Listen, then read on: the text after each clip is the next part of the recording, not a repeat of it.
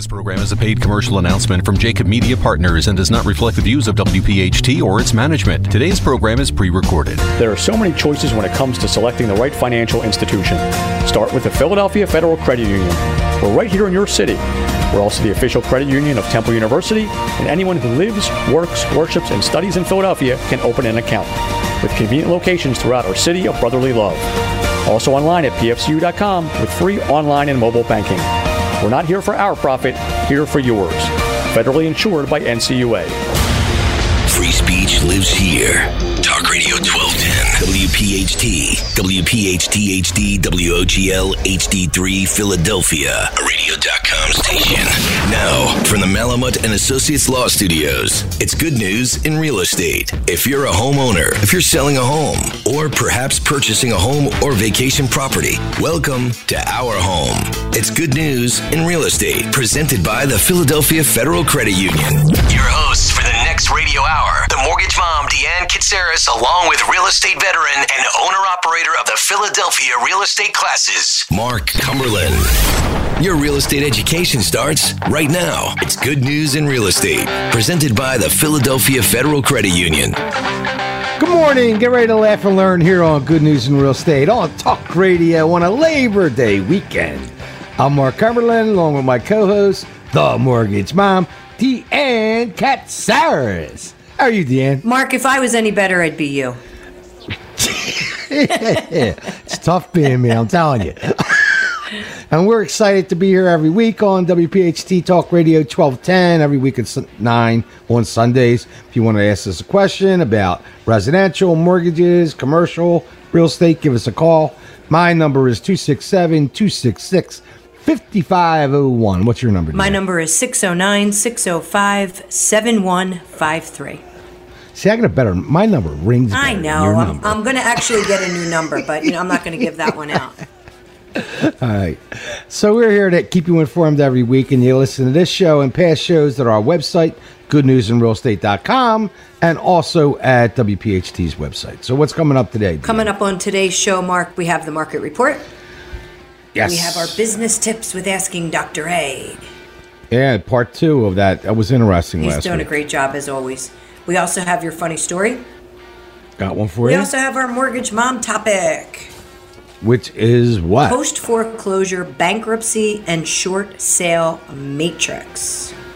Don't worry about it. You're oh, going to screw it up anyway. Don't even try to write it down. I got you. Mark, we also have our questions. Should we repaint a house we haven't even bought yet? And that's funny because I have that going on right now. I want to convert a den to a bedroom before I list my house. What do I need to do? Next question is I'm facing foreclosure on my deceased mother's home. I don't have I don't have $38,000. My credit is bad and HUD is taking over the loan. Is there anything I can do? I just helped somebody with one of them. The next question is How does the sale of a home work with paying off an existing mortgage? Does the mortgage get paid off first and then the commission dispersed? Good question. And then, Mark, we have our topic of the day, which is myths of millennials. Myths of millennials, and there's a lot Oh, of them. there are. But first, give us your motivational quote. All right, so the motivational quote is never give up, for that is just the place and the time that the tide will turn. And I know a lot of people that gave up right at the finish line. They always talk about it in football uh, scenarios, and that they quit at the one yard line just when things were going to happen. So you never give up until it's done. Persistence You know? is everything. It always pays off. So where we at? Mark, we're up to the market report. And there is the bell. And there, here we are on a Sunday, on a Labor Day weekend. Hopefully, everybody's going to have a good, safe time. And uh, keep your distance. I'm looking forward to it because this week we're going to be able to actually dine inside. yeah, in Jersey, yeah. Yeah. I've been just riding right up the street road and dining all the time. so, anyway, responding to this continual national trend, the inventory shortfall is still continuing. And in 2020, it's up 4%, meaning inventory is down even worse than it was. I just had a new class start this week, and I told them I asked them like the usual question: How many? There's 676,000 houses in Philadelphia. How many for sale? I got one said 200,000, 100,000, 50,000, and one girl laughed and said 2,100. And I said, "You are close. It's 3,100," and none of them could believe it. You would think they would do a little research before signing up to get that license, but they don't. I mean, everything's at your fingertips. I know. You can even talk it, and it comes. or up. they just have to listen to the show every Sunday, and they will That would be be, well informed. That's right. I told uh, our the greatest accountant in the world, Mr. Devlin. I got a letter from him this week, and I said, "I've been mentioning you. Apparently, you have not been listening." anyway, the Boston metro area continues to lead the nation as the hottest real estate market, with the median list price median list price of six hundred and thirty-one thousand, and median days on the market three. That's how That's crazy it is. insane. Boston area has seen their average listing price change year over year, up again four percent.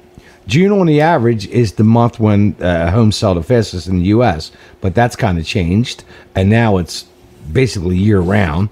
Home ownership though has gone up. I remember about five years ago, we were uh, it was at a low. We're back up to sixty four point three percent of people in the United States are now homeowners and 40% of Philadelphia still rents. And That went uh, up a little bit. yeah, that went up a couple years, two years ago from 37 to Right. 40%. But they ought to start buying now. They should all call you up, all 40% of them, and see and have a I'm plan. working on it. I'm working on it. and that would be the end of you. and in 2020, Fannie Mae and Freddie Mac are projecting that they're going to underwrite approximately 20,000 more mortgages than they did in 19. The Midwest and Southeast regions are expected to have the most reliable growth in terms of prices sale wise, uh, going up 3 4% a year. National home sales increased steadily month over month, 19 into 20. Now, here's an interesting statistic. They starting from 555,000 homes sold in December of 18 up to 690,000 in 19 and they expect that to be a little higher. It usually used to run about a million over a million one a year in sales and it went down all the way to 500,000. Number of homes, the sales price less than 200,000 has fallen steadily since 2012, starting nearly at 1.1 million to a projection of just over 400,000 in 19, and that might be a little higher in 2020. And the mortgage rates on average 10% lower than they were in 2018, driving mortgage apps up 8%. And in 2019, 35% of residential properties sold between 95 and 99% of their listed price. I got to disagree with um, mortgage rate applications up 8%. There's no way. right? It, You don't think it's up 8%? I think it's up at least 18%. I mean, oh. it's much higher. That's just because that's just because everybody loves the mortgage mom and they're oh, calling Oh, you. And that's not every mortgage person. But anyway, home prices are on the rise, mostly due to increased pressure on inventory. Many people thought the sellers market we were experiencing for the last few years was on its way out, but it's not. It's going to be lasting for a while. Th- This conclusion may conflict with the fact that existing home sales continue to fall, but one explanation of this disparaging fact could be that home sellers are worried about being able to afford a home if they decide to sell. I think I, I don't agree with that. I think most of the problem with the sellers and the inventory is they don't know what's going on. The media never talks about real estate, and I blame this on the agents. And I think by the time this pandemic over is over, there's going to be a lot less realtors because they're all sitting around. They sent out that Eagle schedule and that Philly schedule, which uh, they were worthless. And the act- the average seller that's contemplating selling doesn't know what's going on. I think that's the biggest problem, me personally. I think you need to be knocking Uh, on people's doors right now, doing, you know, getting the word out. At least call them Get up. the word out. A phone call. Reach out and touch somebody. 59% of the home buyers under the age of 29 don't expect to be in their home for more than 10 years. 28% of them plan on bring, uh, being in their home, new home for less than five years. So that's what we we're getting back to where we used to be. That Five five year turnaround. year. Yep. Yep. As 2018 millennials made up 30%, 37% of residential buyers, one third of home buyers in 19 going into 20, uh, 18% of the home buyers in 2019 and going into 20 were single females. The women are taking over the world. We're We outnumbered. Uh, have. I don't Mark. know. Don't forget it. I'm telling you, Watch you, out. You're not getting a you're not getting a life jacket and getting in the boat first anymore. That's over. Use a rule in the world. The average millennial household income in 2018 ranged from 71 to 100 and 1,000. In 2019, it, that went up and it's going up again. Uh, back in 19, 84% of the home buyers identified themselves as Caucasian. I don't know why that one was in there. But 74% of the first time home buyer occupied rental housings before they bought their house. And one in six home buyers in 19 were willing to compromise on the condition of a home if price and location were right. That, I think, has changed a little bit because a lot of people are so busy now, like you always talk about, they want to walk in, bring their bags, and they don't want to do anything. right. They're not in the old, they got, they don't still have time in their life for the fixer uppers. On the average, buyers search on their own for a new home three weeks before contacting a real- a real estate agent. Other than finding the right property, millennials identifying understanding the home buying process and steps as the most difficult item in a journey. That's why they do all the searches on Zillow and all those sites, and then they hire an agent because they don't want to make a mistake. Yeah, and the other part of that, Mark, is that there's not a lot of people that are actually explaining the process. You know, taking them through Right. it step by step, which is important because when you get somebody and they, their head starts spinning, it's just it's it's not going to get any easier. They're going to get stressed out and frustrated. So that's why my team and I make it a point to make sure that they absolutely understand the timelines and they understand the process. Right. That's why I always suggest to agents do a buyer needs analysis, meet at the office, and explain from the beginning to the end, so they at least heard it once, and there's and then you're not surprising them every step of the way. Makes life simple. Absolutely. So tell us about the rates. The 30-year fixed conventional rate 2.75%. Now we're we're fluctuating back and forth 2.65, 2.75. Um you're I know, right? They're so great, Mr. Devlin, Mr. Devlin. I'm not even to I got a letter. I got a letter from him today, though. He wanted to make sure I sent my uh, quarterly donation into the bureaucrats. So I wrote the check last week. I, actually, let me tell you this real fast. Uh, they usually how I pay my taxes with them. They use my routing number and all, and they do it directly. Their IRS's system was down, and they're sitting on two million pieces of mail. So he said, he called me back. He goes, I can't do it. Send it registered mail. I was like, all right. So I went to the post office, which I'm not used to that. Did you know where it was? yeah, I found one. I GPSed and then uh, I went in the first one. There was a line. There had to be like 100 people. I went, oh. and I finally found one that was only a couple people in. but I sent my donation. All right, very good. Let's let's get through these All right. rates real quick. Uh, get through the rates. 20 year fixed rate is 2.625. Your 15 year rate is 2.5. Your FHA rate is 2.625%. So this is the best time ever. I did a refinance for someone on Friday. She was at 4.625 on a 30 year FHA. She went to a 15 year fix on a conventional, got rid of the mortgage insurance, and also lowered her payment by 70 bucks and cut the term Wow. in half. Damn. Got to give me a call 609 605 7153. Call, call our friend up, Donnie oh Devlin, Oh God, the you're best killing me. accountant in the world. Please call him. all right, with that, you're listening to Good News in Real Estate here on Talk Radio 1210 WPHT, all positive all the time. We'll be right back. On behalf of the Philadelphia Federal Credit Union, we hope you're enjoying Good News in Real Estate with Deanne Katsaris and Mark Cumberland. The Philadelphia Federal Credit Union, not here for our profit, here for yours. Deanne and Mark will have more after the break, and this message from Debt Free Living. Learn more at wehatedebt.com. All right, welcome back to Good News in Real Estate here on 1210 WPHT. All positive all the time here on a Labor Day weekend. So where are we at, Dan? Well, we are at the greenhouse in Margate doing this show that no, sorry. Um, we are up to our funny story. All right, very good. And I happen to see this story, and since I live in the old St. Cecilia's convent, I had to use this one. This one's called The Painting Nuns. So these two nuns were ordered to paint a room in the convent, right? And and I could tell the nuns weren't great painters because when I moved in anyway.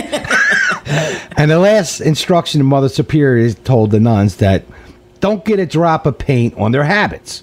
So after conferring for a while, these two nuns decided to lock the room, strip off all their habits, and paint in the nude so they wouldn't get no paint on them. In the middle of the project comes a knock on the door, and they go, Who is it? calls out the nuns. And the guy goes, Blind man, replies a male voice. The two nuns look at each other, shrug, deciding that no harm can come from letting a blind man into the room. So they open the door. He goes, Hi, sisters. Where do you want the blinds? Oh my god. that was a good one. If you have a funny story you'd like to hear at our show, send it to 8029 at comcast.net or give us a call at 267 266 5501. All right. And now it is time for the Mortgage Mom segment with the Mortgage Mom, Deanne Katsaris from Green Tree Mortgage. And her topic is post foreclosures, bankruptcies, and short sales. Matrix. So people call all the time uh, and want to know, want to have an the idea Matrix of what kind of waiting period they need from if they've had a chapter 13, a chapter 7, things like that. So it's I'm going to go over a lot of information that's probably going to be hard on the radio, but if I figured if I hold this up, everyone will not be able to see it. So we're going to go over it See, that's slowly. true. All right. So, for instance, if you've had a foreclosure and you're looking to get a conventional mortgage right. with less than 20% down or even 20% down, you need to wait seven years from the date that you had that foreclosure.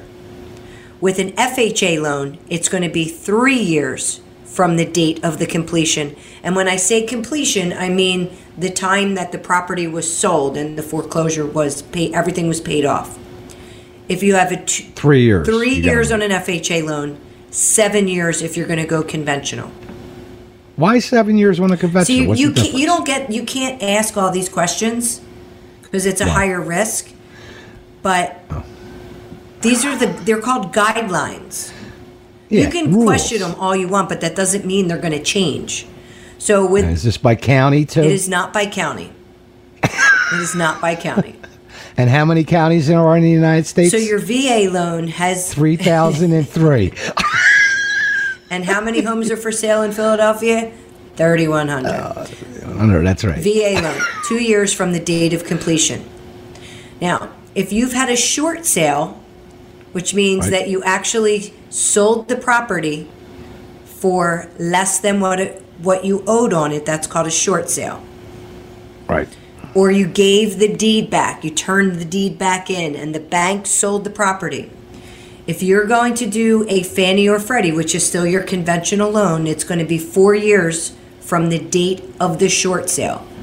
So once that property was sold, it's four years from that particular date. So we got seven, three, and four so far. Now, with an FHA loan, if you do that short sale, it's going to be three years from the date of completion, and again, two years. So, with your FHA and your VA, so far we're exactly the same, right? Three years Right. And two years. Right. Now, if I've if you've had a Chapter Seven bankruptcy, so you filed a bankruptcy, they've eliminated all your debt. Conventionally, it's four years from the date of your discharge. So if your bankruptcy was discharged in in August of 2020, you need to wait Yes. four years. So in September of 2024, you're going to be able to get a conventional loan with a conventional. So now we're at seven, three, four, Oh my God, and you're going to mess two. everyone up.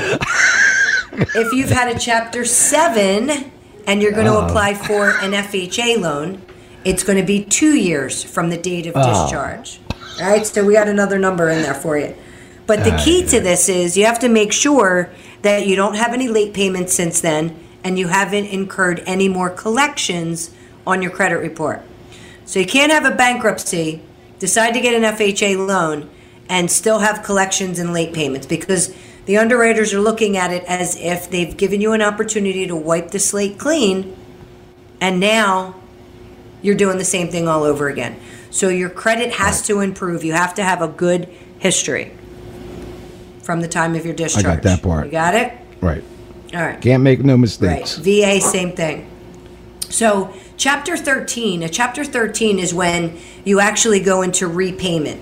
So you you have a um, you go into the trust, they pay they come up with your payment arrangements and you pay back that debt over a period of 2 years, 3 years. Now, Right. with an FHA loan, you can get a new mortgage one year after the payout, but you have to get permission from the court to enter into the mortgage. So the courts are going to look at your paperwork and make sure that everything was paid on time, look at your debt to income ratio, and determine with a Chapter 13 if you can still apply for a mortgage. If All you're going to go got that. conventionally, you're going to need to wait two years from the date of discharge. So now, rattle all those Alright. numbers back, Mark, so we all know, right? Now I'm going to get my decoder ring out from when I was a kid, and this I'm going to put all these numbers in. It's probably going to spell bureaucracy. Oh my God, that was good. That was good. I like that. So if you had an FHA loan, if you had an FHA loan and you were in, you had a foreclosure, it's three years from the date of discharge. If you had a short sale, three years from the date of discharge. If you had a Chapter 7 bankruptcy, it's going to be two years from the date of discharge, but you have to make sure that you rebuild your credit, no collections, no late fees, and have a minimum credit score of a 640. The higher, the better. Chapter 13 is going to be one year from the payout before you can apply, and you have to go through the courts to get their approval. Right. Got it? I got all, All that. So the key, and all of that I am going to avoid which everyone should at all costs. And and the other part Right. of this too is, especially now with people that are refinancing, um, it's key that you can't have any late payments within the last 12 months. So anything, Right. when I say late payment, I mean 30 days or more. If you're 15 days late, it's not going to be reported to the credit agencies, okay? But you're going to need to. Um, totally lost my train of thought on that because I heard Oh, yeah? That was a lot of info. no, so if you're going to refinance or you're going to purchase, you have to have a clean slate of mortgage payments for 30 for 12 months. You cannot be 30 or more days late. Days if you're late. 15 days and you're paying that extra late fee, you're fine. You're not going to be Right. that does not show up on your credit report. all right. All right? That was a good segment. That was a lot It is a lot of information and you know what? I should probably put that up on the website or you, You or you can just give me a call and I'll be happy to email it to you. It's also on Anybody- it's on my website which is mortgagemom.net. So it's posted on my website. You can go right there and check it out.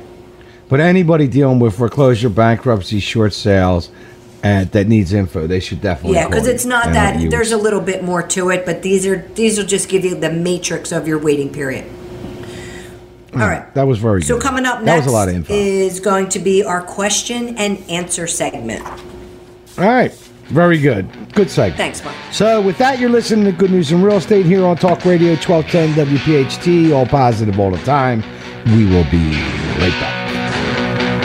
Deanne and Mark are halfway through this week's edition of Good News in Real Estate, presented by the Philadelphia Federal Credit Union. Not here for our profit, here for yours. When the show returns, more real estate news from around the Delaware Valley. But first, a word from one of our home team partners, Remax, and Alan Stassen, who's famous for being a Philadelphia real estate expert.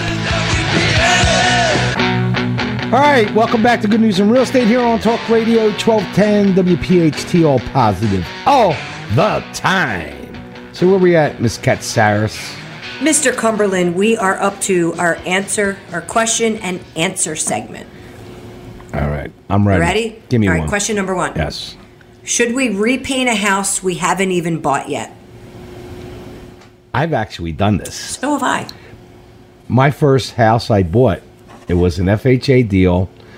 Uh, my sound man from my band's mother had uh, passed away, and he wanted to sell it, and I bought it, and I had to do, I had to go in and fix the walls in the basement. It had to be dashed and all that because of the uh, appraisal, and we actually painted the house, emptied the house, did all the work Right. prior to purchase. And you know, I you know what I remember from that deal when the appraiser came out and they they tracked every burner on his stove. I had all the burners working and all. And then when he came out, he tried them all, and one didn't come on. And he's like, "You're gonna have to fix that." And out the door he went. And then he, and then it was like I had to pay another fee. Came back again, and I've got trying them, clicking them. They're all working. He comes in, turns them, and the one didn't light again. I still remember that. But uh, we got it done. We well, we have But- a woman right now who's living in a house that she's purchasing, and she's on I think eleven acres. There's a huge barn out back.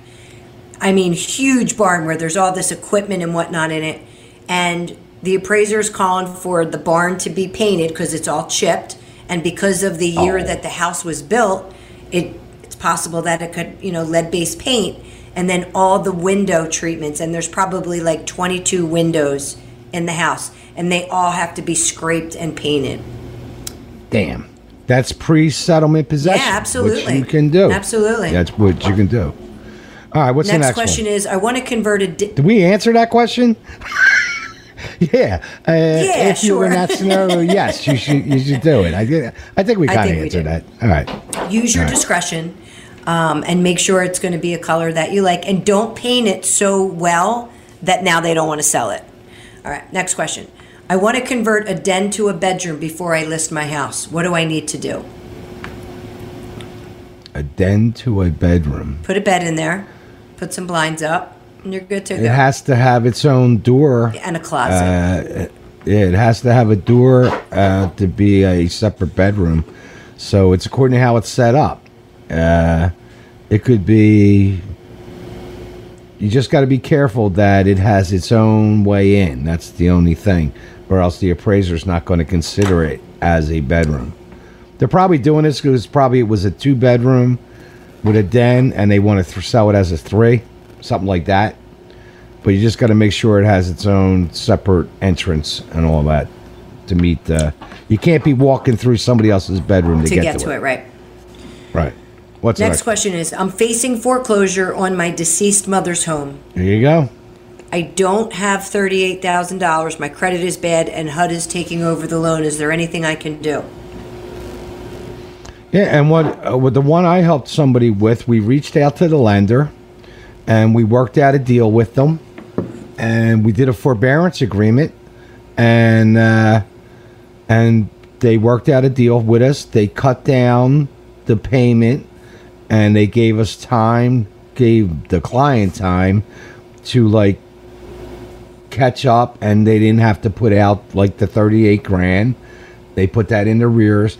And now, how a forbearance agreement works is you have two. You're paying, like, then maybe the mortgage was, let's pick a number, uh, a thousand dollars. So now you're only paying a couple hundred dollars because they're letting you gradually catch up.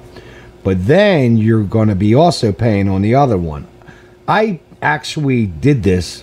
This happened to me personally back in the 80s when I took a shot at something that didn't work out and I had no income and I was in a forbearance agreement. And actually, I, uh, I, I had my son was just born. I had no medical, nothing. My wife had welfare for medical and food stamps. And I still have a food stamp Really? that I keep upstairs where I throw my keys and my wallet and all. I still saved one from remembering where I came from. And back in the day, all that they gave you, food stamps and that welfare and medical, you had to pay that back. I didn't know Like, that. I had it. Oh, I had to pay it back. I owed them like by the time I got another job and got working, I owed them like five or six grand. I had to pay them back, and and then they a few days, a few years later, they you didn't have to pay them back no more. I was like, damn. Anyway, That does. but I helped her out, and that's what we did. We did a forbearance agreement because we talked to the lender and we worked out a deal. Yeah. And also, I mean, you can call Legal Shield, get some information um, so that you can at least be represented and know your rights and know the information, you know, in order to proceed. So that's pretty big. All right, oh, that's right. What's Question number four How does the sale of a home work with paying off an existing mortgage? Does the mortgage get paid off first and then the commissions dispersed? How does the sale of a home? Okay, so you owe. Yeah, you're at the settlement table. Yeah, they pay off the mortgage. Pay off the mortgage, and yeah, and then everything gets paid at the table. So- they pay off your. You have a payout, a payoff. Right, but that has nothing to do with the commission being Commissions dispersed. The commission is based No. on what the sale price is, and that's Right. all in one. So that mortgage gets paid off. The title company sends a check to that mortgage company based on the payoff that they received, and then the Right. agents leave that day with the check. The buyer's Right, agent, the that's- seller's everything agent, gets done at this. Yeah, right at the table. everything is Everything's done. dispersed. Right. Yes. What's the last? Next question is what do I what do I owe my realtor if an offer isn't accepted or a deal falls through? What would be fair compensation or even just a thank you gesture that isn't insulting to the value of their time? This is actually a nice question because most buyers and sellers think agents' time is worth zero. Which, when I train agents, there's a number. If you're making hundred thousand dollars a year, you divide that by 52 by 40, you're worth $48 an hour. So all that time you're working with a client, you're running around showing houses, it's 50 bucks an hour.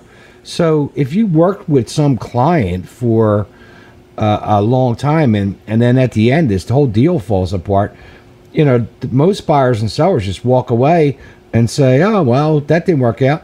In the meantime, that agent, that cost, like my number's 225 So it's 225 an hour of all that time spent. That's the for this question. This person is a very considerate person. They realize that this agent's time is worth money. I think? do, and I think that's really nice. That's really nice for them to do that. But again, if their offer isn't accepted, let's go on to the next one and make it happen. Yeah, you try to find, but for some reason this like ended and it's over or whatever.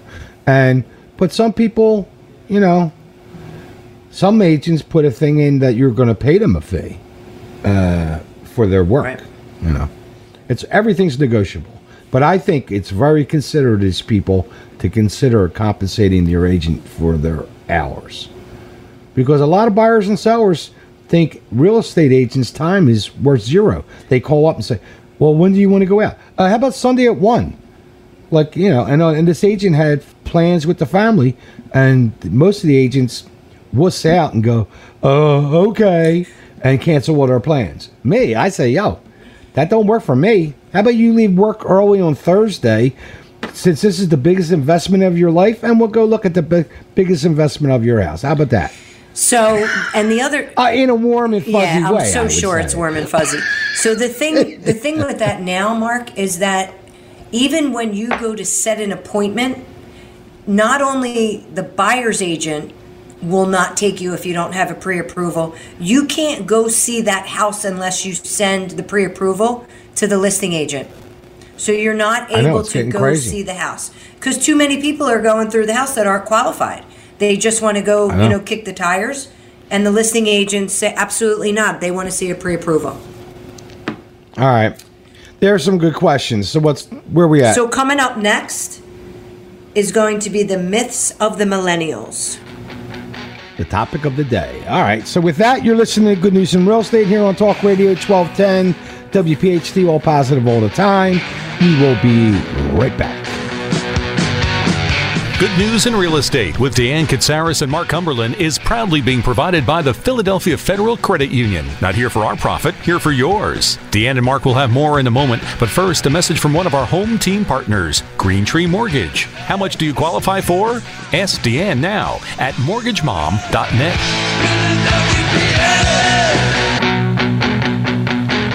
All right. Welcome back to Good News in Real Estate here on Talk Radio 1210 WPHT, all positive all the time. So where are we at, Dean? Mark, we're up to our topic of the day, which is myths of the millennials.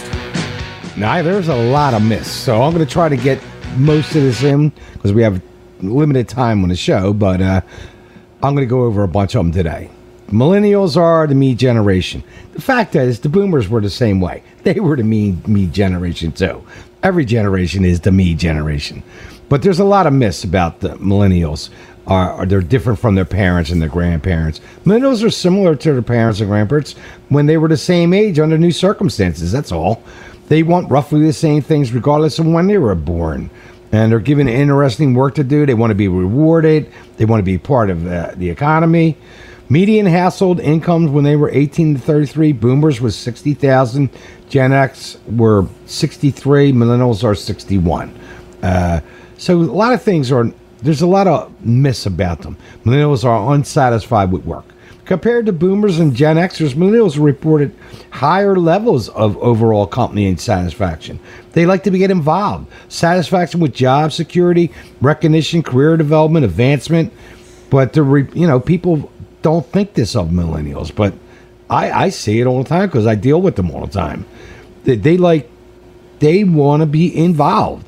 Lack of loyalty to their employers. That's a you know contrary to popular perception. Millennials actually stay with their employers longer than Gen Xers did at the same ages, and they reflect that the millennials.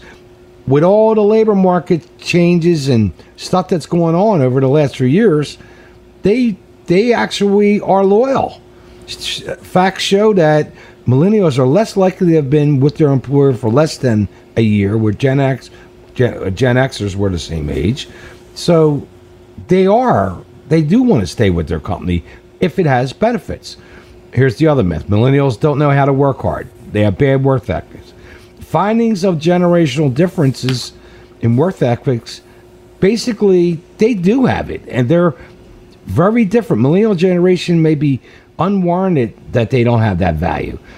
Uh, they they want to be involved and they are loyal and they and they work hard, but they play hard too and they they but they want to make money. The other myth is six millennials were subjected to bad parenting strategies. They have close relationships with their parents. As high school students, roughly half say it was important to them to live close to their friends and family, compared to 29% of the baby boomer, boomers back in the 60s and all that wanted to go the flower style, hippie lifestyle. yeah, I mean, like millennials are, are, are more oriented to staying around. Number seven, millennials aren't equipped to handle the world's challenges. They need uh, a, need a cooperative parent. While there are substantial challenges to meet, no generation has been better equipped to overcome them than millennials. They're they're highly educated with technology. They're more educated than any previous uh, generation. generation. Yeah. yeah, they are. The other millennial myth is that are lazy, and that's just not true. What gets them up in the morning is important to them. Like if they're in, got a good job and they're involved in the right career, they're into it. Not like uh, some of the baby boomers were only around 50% of them had that kind of motivation. And millennials won't do what they're told. That's a, another myth. In a poll of 5,000 workers found that 41% of millennials agreed that employees should do what their managers tell them even when they can't see the reason for it compared to 30% of the boomers and 30% of the Gen Xers.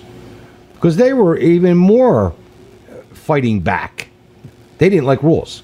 So I got a few more myths. We're going to have to wrap this up, and maybe I'll, I'll finish some of them next week. Yeah, I think you should but, uh, because there's a lot of information in here that um, yeah, there's, there's a lot. I got a lot more information, yep. and, and I watched a great millennial uh, seminar about a year ago, which I think we talked about, and I'll talk about that again next week. All right, very good. But there's a lot of myths. Millennials are not who you think they are. From the don't take it from the media. All right, All that right, was a so good where we at? So, Mark, coming up now is we have Dr. Abelson on the line, and we're going to continue our segment with COVID and how it's affecting the children. That's right, Doctor. Hi guys, how you doing? We're doing We're well. very doctor. good. So good. Uh, we got four minutes left, Doctor. So we're last week we talked about the how the uh, COVID was affecting the parents, the DISCs, and then we start talking about the children. You said you were going to follow up this week. Well, let's just get right into it because we don't have that much time. So All it's right. important uh, that when you're interacting with, with your kids to realize that they have different ways of being motivated and different ways to do different things with uh, with with you as a parent because there's always a combination. Uh, a lot of times parents think it's the child's responsibility to just listen to them, but then you have different types of kids who are resistant to the parents. Now, the difficult part is now the parents have to also be teachers, or parents have to also interact with their kids as a teacher. So the, the parent has multiple roles. Now they've got another role that's just added on top of all this. So I know, and really that's that's you know what uh, we all me and all my teachers have been talking about this. Not everybody's good at teaching. You well, know, few people are. Okay, you know, even people that are teachers aren't necessarily really good at it. So it's stressful for the parent. So let's let's get into the different things that or different ways to motivate your child to at least listen to you and to work with you. All right. Okay. Number one, if if your child is one who likes uh, who likes to have structure, give them structure. You know, you're going to have to be with them a little bit more often, but give them that structure so so you can. And so you're going to have to do a little extra work to create that structure. If your child is a child who likes to be in control or likes to control different things, set it up as a game so they're in control of things. Right. and that will make them you know feel more comfortable. That will help motivate them to actually work on the schoolwork if not what they're going to do is they're going to create a game where it's them versus you okay? Right. and nobody's going to win in that type of game. No, another thing you can think about is sometimes your children just want to make you happy now unfortunately in those types of situations they're not necessarily sharing with you everything that's going on inside of them. So even if your child is the type of child who wants to make you feel happy, what you need to do is you need to ask them periodically, and periodically could be every you know 10 or 15 minutes, what's going on, uh, how are you feeling, are you comfortable with this, do you get an answer, you know things of that nature where you're asking them questions. Now, one of the problems is a lot of times parents feel the need that they should be in control all the time.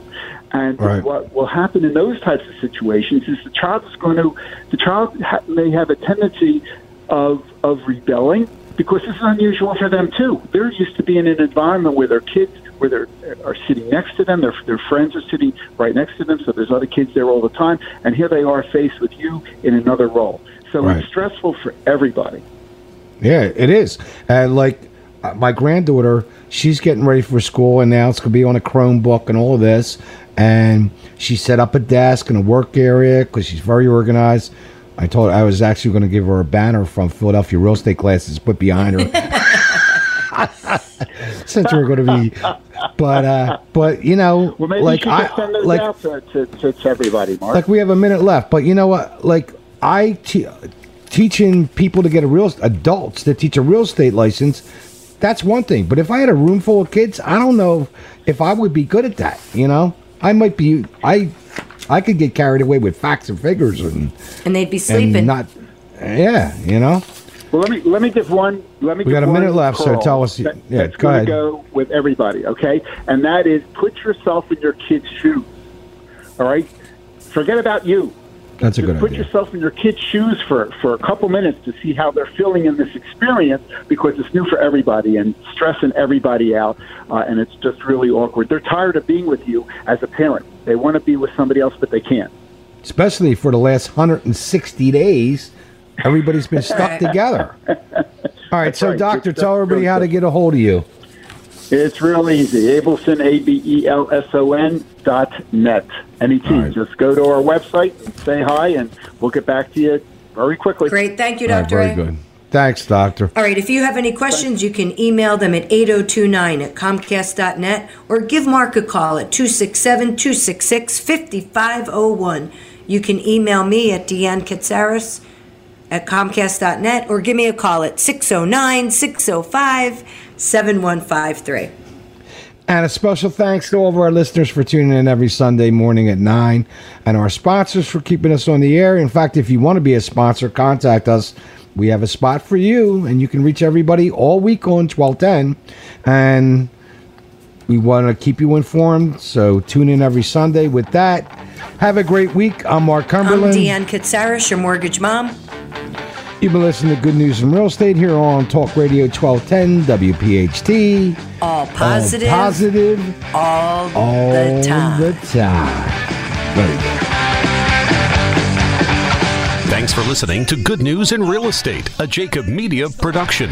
If you're interested in learning more about the power of the radio hour, contact Joe Kraus at 267 261 3428. This program is a paid commercial announcement and does not reflect the views of WPHT or its management. Today's program has been pre recorded. When we make a profit, you see it. Better rates, fewer fees, and we give back to the community all the things that you want from a financial institution. Philadelphia Federal Credit Union. Not here for our profit, here for yours.